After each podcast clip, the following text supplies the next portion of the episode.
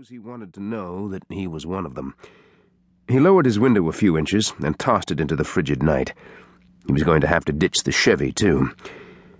He wheeled into an alley, eyes peeled for a spot to hide the small car. Nothing. He leaped out and sprinted three blocks through icy flurries, darting in and out of shadows, keeping to alleyways.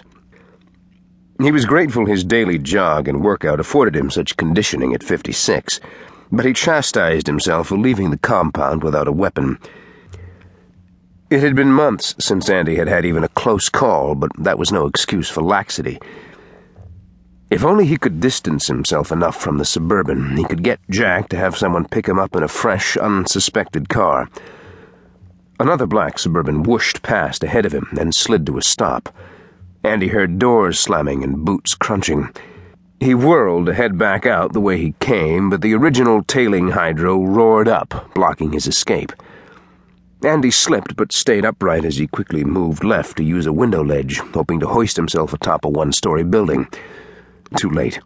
His pursuers had filled the alley, and he faced the barrels of high powered weapons. A raw boned, thin lipped woman with a shock of silver hair stepped forward. Andrew Pass? He wouldn't respond. Another uniform, a young man, patted him down. The vapor rushing from his mouth told Andy the kid was excited. Unarmed. He cuffed Andy's hands behind his back, the steel cold on his wrists. I'll wand him. Oh, no. He ran a detector over Andy's limbs, stopping when a high tone signaled the ID biochip beneath the skin of his right forearm. The young man studied an LED readout. It's pass, all right. Silver Hair waved the rest of the uniforms into position. They guided Andy to a windowless truck and boosted him into the back. When the door was shut, Andy lowered himself to the floor. With his hands behind him, he couldn't keep from pitching and rolling, banging into the door as the truck took off.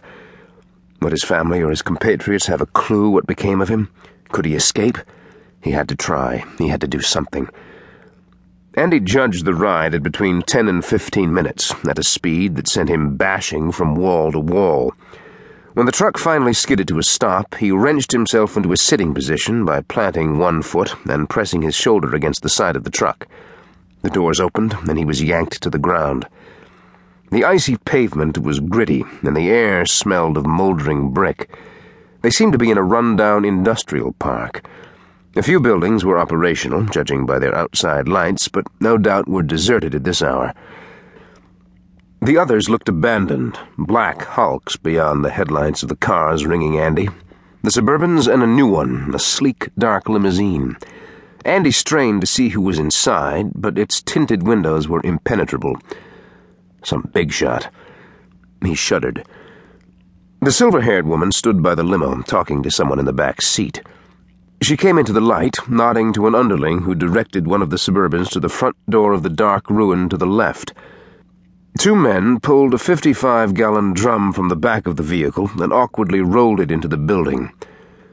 Two others grabbed Andy's arms and hustled him toward the door, a third propelling him from behind.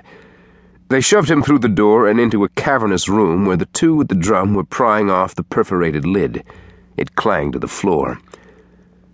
Andy closed his eyes and drew in a long breath, acrid fumes attacking his nostrils. Fear flared in him. He had imagined such a moment. He prayed he would remain stoic. The woman loomed over Andy, her eyes as silvery as her hair. Psycho eyes. She moved close and bent toward Andy's ear, her breath hot and wet. Recognize those fumes, Major? Andy glared, pulse raging, determined to stay silent. Surrender wasn't in his nature. A flying kick could topple this witch. A lowered shoulder and a headbutt might take out one or two more, but the odds were ludicrous. Even if he could make it to the door, there were at least four men outside, plus the driver and whoever else was in the limo. All were surely armed. Was he willing to die their way, or with bullets in his back? Time was running out. Actions have consequences, Andy, the woman said. Now others will get the message. The USSA does not tolerate subversives. Andy wanted to spit in her face.